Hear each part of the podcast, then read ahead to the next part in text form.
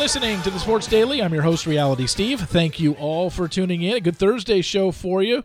We're going to break down the Cowboys and the Eagles in the NFC East, what each of them have coming up, and why it's important for the Cowboys if they want to avoid playing on the road in every game in the playoffs. The Bills, what's going on with them? We talked about it a little bit yesterday. Is this team going to miss the playoffs? How about this? Deshaun Watson if it wasn't bad enough that I lost in my eliminator pool, the biggest eliminator pool in all of the United States, if I lost by picking the Ravens this past weekend, come to find out yesterday, they lost to a quarterback who had a fucking broken shoulder from the second quarter on and who didn't throw an incomplete pass in the second half. Great. Thanks. Really needed to hear that. CeeDee Lamb did something on Sunday that's never been done in the history of football by any wide receiver ever. Who are the two best quarterbacks right now, yardage wise, in the NFL? I could probably give you 150 guesses and you wouldn't get it. Well, maybe you would, but. And then I'm going to talk about something I have not talked about since the season started the NBA. In particular, the in season tournament. We'll get to all that momentarily. So I want to start first with some NFL talk. And I talked yesterday a lot about the Cowboys and their dominance over the New York Giants on Sunday, where they could have named their own score. They end up winning 49 17. It was a joke. Look, the Cowboys have won 13 of the last 14 games against the Giants. So, six of the last seven years, they've swept them. Beating the Giants doesn't mean anything. it just doesn't. They've won 13 of the last 14 against the Giants. Great. And during that time, they've won what? One playoff game in the last seven years? Maybe two, I think. I think it's two. So that means absolutely nothing. But the problem they're facing right now is yesterday I said they're two and a half games behind the Giants. I'm sorry, forgot. By winning against uh, the Eagles, two and a half games behind them. By winning against the Giants on Sunday, they're two games behind the Eagles because the Eagles didn't play last weekend, so the Cowboys picked up a half a game. So here they are, sitting at six and three on the season. Haven't beaten anybody good, but they are six and three. But right now they're the sixth seed in the NFL in the NFC. They'd be the sixth seed, and they would play the three seed if the playoffs started today, which is the Niners. Now, granted, we're still eight games away from the season ending. Seeding is going to change. But as I mentioned yesterday, the Cowboys. I mean, this is a team that hasn't won. They've won five playoff games in the last 28 years, and they've never even reached the NFC Championship game during the last 28 years, the last time they went to the Super Bowl. So you would think, okay, this team needs to get a first round bye, possibly, and they need to possibly at least get a home game. Well, I don't think they're getting a first round bye because I don't think they're going to have the best record in the NFC by the end of the season, even though they are only one game out of having uh, the best record since they have three losses and the best team has, well, the Eagles have one, Lions have two. So here's the Eagles' schedule in their next three games, four games. Look at the Eagles' schedule the next four games at Kansas City, home Buffalo, home San Francisco, at Dallas. And then if you want to go past that, at Seattle. Tough five games there. But we've already talked about the fact that Jalen Hurts is 25 and 2 in his last 27 starts in the regular season for Philly. So is he really going to go 1 and 4? Probably not. I think 2 and 3 might even be a stretch. But if he goes 3 and 2 and they're sitting there at 11 and uh, 11 and 3, the Cowboys would have to win their next 5. Well, the Cowboys right now have three somewhat easy games. They play at Carolina this week, Washington on Thanksgiving Day, and home against Seattle. So assuming they win those three games, they're 9 and 3. So they could be tied when they play Philly on December 10th in Dallas. So that's the big thing is how many games are the Cowboys going to make up in these next 3? They play Carolina, Washington and Seattle. Carolina on the road, Washington and Seattle at home, whereas the next three games for the Eagles are at Kansas City, home Buffalo, home San Francisco. Buffalo isn't as tough as we thought, but if they split between Kansas City and San Francisco, then they'd be sitting at 10 and 2 going into the Dallas game on December 10th and the Cowboys would be sitting at 9 and 3. So that would be a huge game. If the Philly won that game, then they would have a two game lead, actually three, because they'd have the tiebreaker on them and then pretty much be over because they'd have a three game lead with four to play. and the Dallas Cowboys after playing Philadelphia. Then their next three games are at Buffalo, at Miami, home Detroit.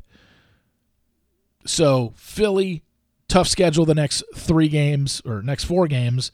Dallas, tough schedule right after they play Philly, the three games following that Buffalo, Miami on the road, and Detroit at home.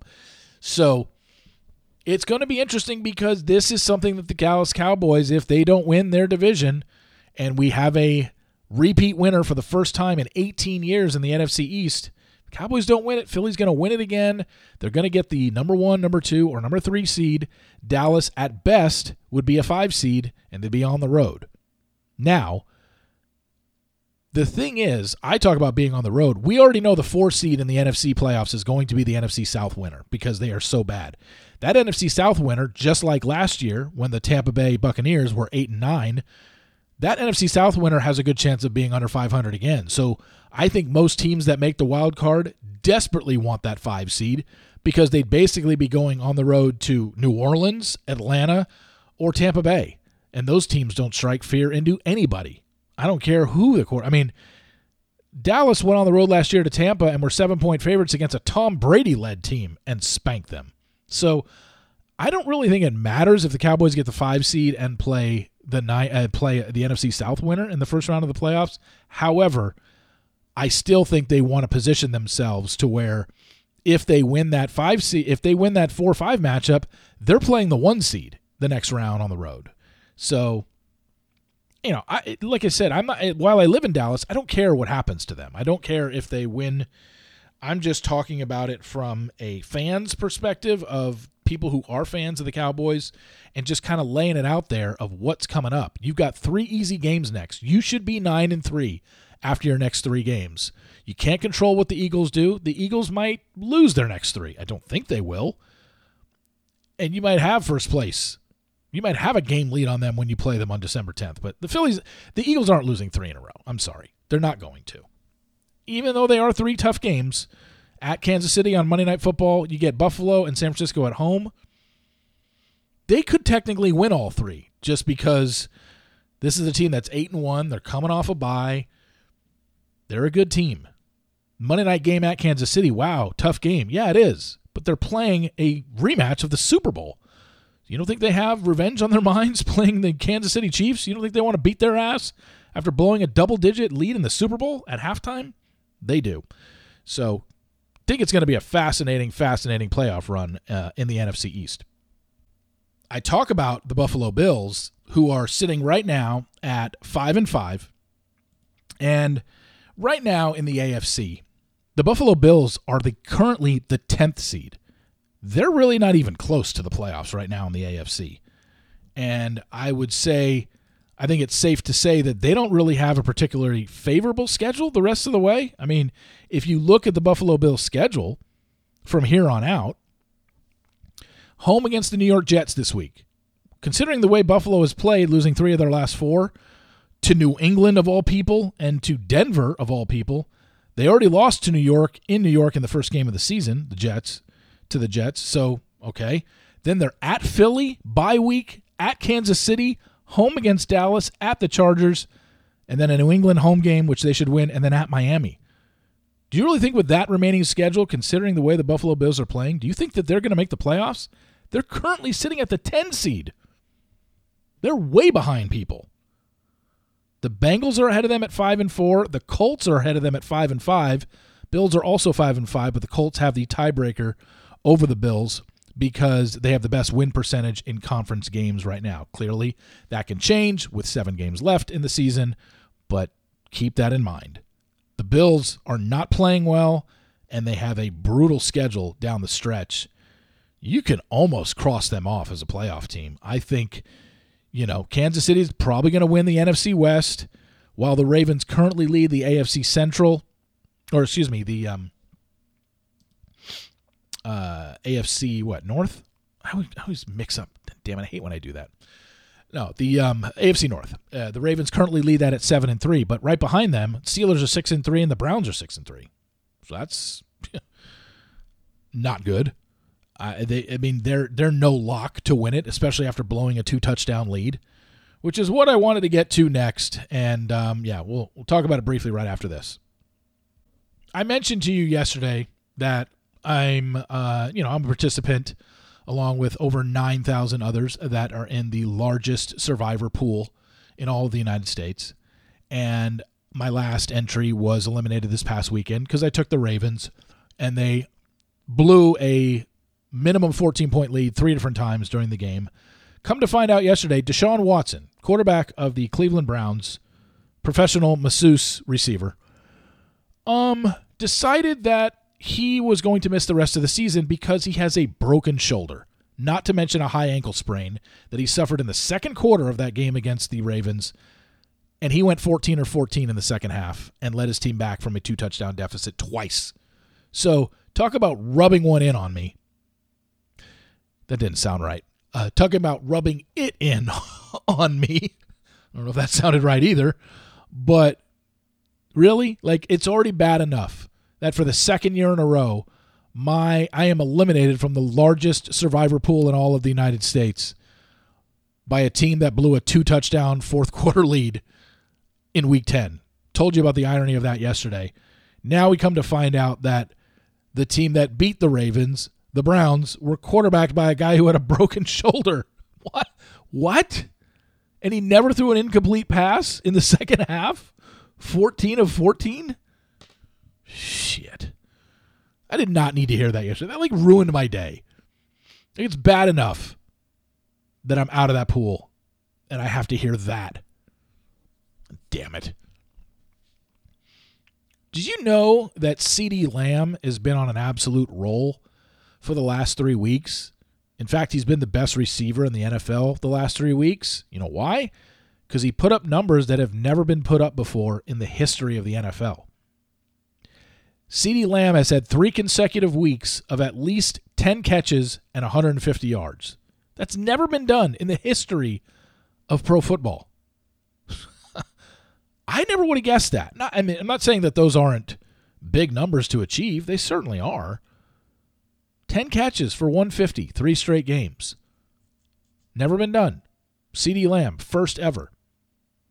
Now, he did do it, one of them, against one of the worst teams in football, if not the worst team in football, in the New York Giants. He did it in another one against the LA Rams, who are three and six this year. So, you know, I don't want to take anything away from him because he could have easily gone out and done barely anything, and they still could have won those games. But 10 catches, 150 yards, three straight games for CeeDee Lamb. Pretty damn impressive, if you ask me. Did you know if I were to tell you right now, if I were to ask you which two quarterbacks lead the NFL in passing, what would you say your answers are? Tua Tagovailoa, Geno Smith, Jared Goff, Dak Prescott? Nope. After week 10, your current passing leaders in the NFL. Number one, Sam Howell, 2,783 yards. Washington Commander quarterback. Four and six on the season. Number two, C.J. Stroud, 2,626 yards. They're five and four. I mean, the amount of money you could have made at the beginning of the season. Not saying that, hey, there's a bet out there you can even put, like who's going to be leading the league in passing after week 10. I don't think there is.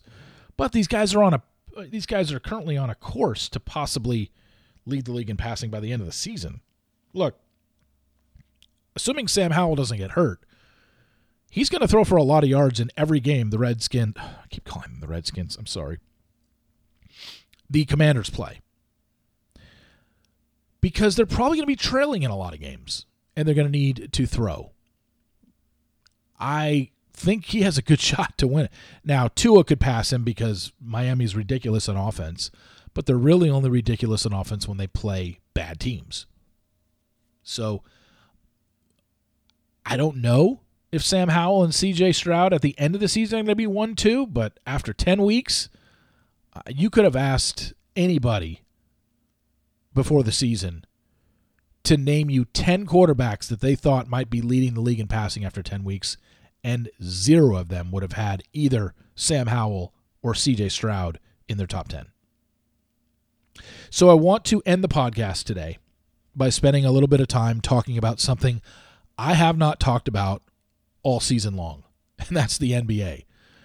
We're 10 games in for most teams. Some have played 11, some have played 9, but we're basically an eighth of the way through the season. And I'm not going to sit here and talk about all the storylines and whatever. We'll get to it as the season goes on. But what the NBA is trying to do is draw your interest in the month of November because pro and college football is on, and most people usually don't start paying attention to the NBA until Christmas Day when they have a quadruple header or they have five games that are all good matchups. But when they get to Christmas Day, you realize the season's already been going on for literally two months. So they're trying to get people interested early, and that's when they started this in season tournament. I know a lot of people are acting confused about what it is. It's very easy to understand. It's no different than the World Cup. You just have your 30 NBA teams are split up into uh, groups of five teams in each conference. And they're taking the regular season games that were already scheduled for the other four uh, other four teams in your group. Your let's say your team A, you play team B, C, D, and E in the month of November. Two at home, two on the road. Whatever your record is over those four games, that's your group record. And the winner of every group in each conference, the three winners in the um, Eastern Conference, three winners in the Western Conference, are in, and then the best record of a team that didn't win the group, didn't win their group, is the fourth team in. Those are your eight teams that make the in season tournament. And then those teams uh, have a game in, they play the uh, one plays four and two plays three at the home court of the one and two seeds. And then those games are played, and the two winners in the Eastern Conference and the two winners in the Western Conference play go to Vegas, I think December 7th. Semifinal games are played. The East two teams play against each other, the West two teams play against each other, and then the winner is 2 days later in Vegas on the 9th. And that's it. And all they're doing is just trying to add interest. The one thing that they did do for people that are just like, "Oh, I don't get it," or "What is it?" Is on the times that these teams are playing each other and you're playing an in-season tournament game, you've noticed that these courts all look the same. These wacky courts that have colors all over them and a giant trophy in the middle of the court and stuff like that. That is that indicates for somebody that's watching highlights or whatever, oh, this game is different. So I like the fact that they did that. This is the first year of it. They're working out the kinks. They'll figure something out maybe in future years, but for right now, when you see that court, just know that that game means, oh, they're playing a group game. They have to win this game or else they're probably screwed. Um, if you have two losses, the chances of you being the wild card or winning your group are probably slim and none.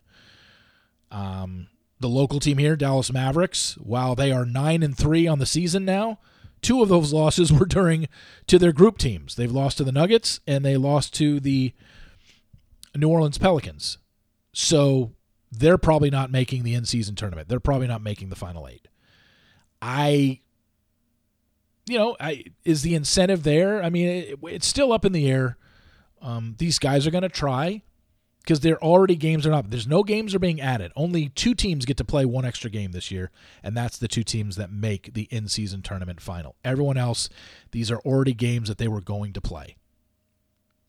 And when those final eight play each other, the 22 teams that didn't make the in-season uh, knockout round is what they're calling it the when it gets to the final eight, the three conference winners and wild card in each conference. The 22 teams that didn't make the knockout round, they'll all play each other in games to make up for the games that those two teams get, those eight teams get to play. So that's how that works to where everybody in the NBA will still play 82 games this year, except for the two teams that reached the NBA tournament, in season tournament final. They're technically playing 83, but that er, 83rd game, the in season tournament final, the stats don't count for anything. Stats count for everything else except for those in terms of scoring, rebounding, assists, or whatever. Because it's an extra game. There it wouldn't be fair that they get to play an extra game. So just know that. And, you know, I have it's not like when I watch these games I'm like, ooh, they're playing more intense. I mean shit. Um the Mavericks The Mavericks played the New Orleans Pelicans on Sunday night in New Orleans. They had one of these two game series, this home home series, where they played the New Orleans Pelicans two times in a span of three nights, both in New Orleans. They beat them like a drum on Sunday night. Both teams came back, and on Tuesday, it was a tournament game, an in season tournament game, because New Orleans was in their group. And Sunday night, the Mavericks were up by 30 at some point during the game. They ended up winning by 13 or 14. Two nights later, same exact two teams playing on, well, I don't want to say the same exact court because the court was different since it was designed for the in season tournament, but same exact two teams 48 hours later. And during that game, the Pelicans were up by 30 on the Mavericks. It just kind of goes to show that NBA is all about. I know it's a cliche, but hey, it's a make or miss league. Yeah, it is.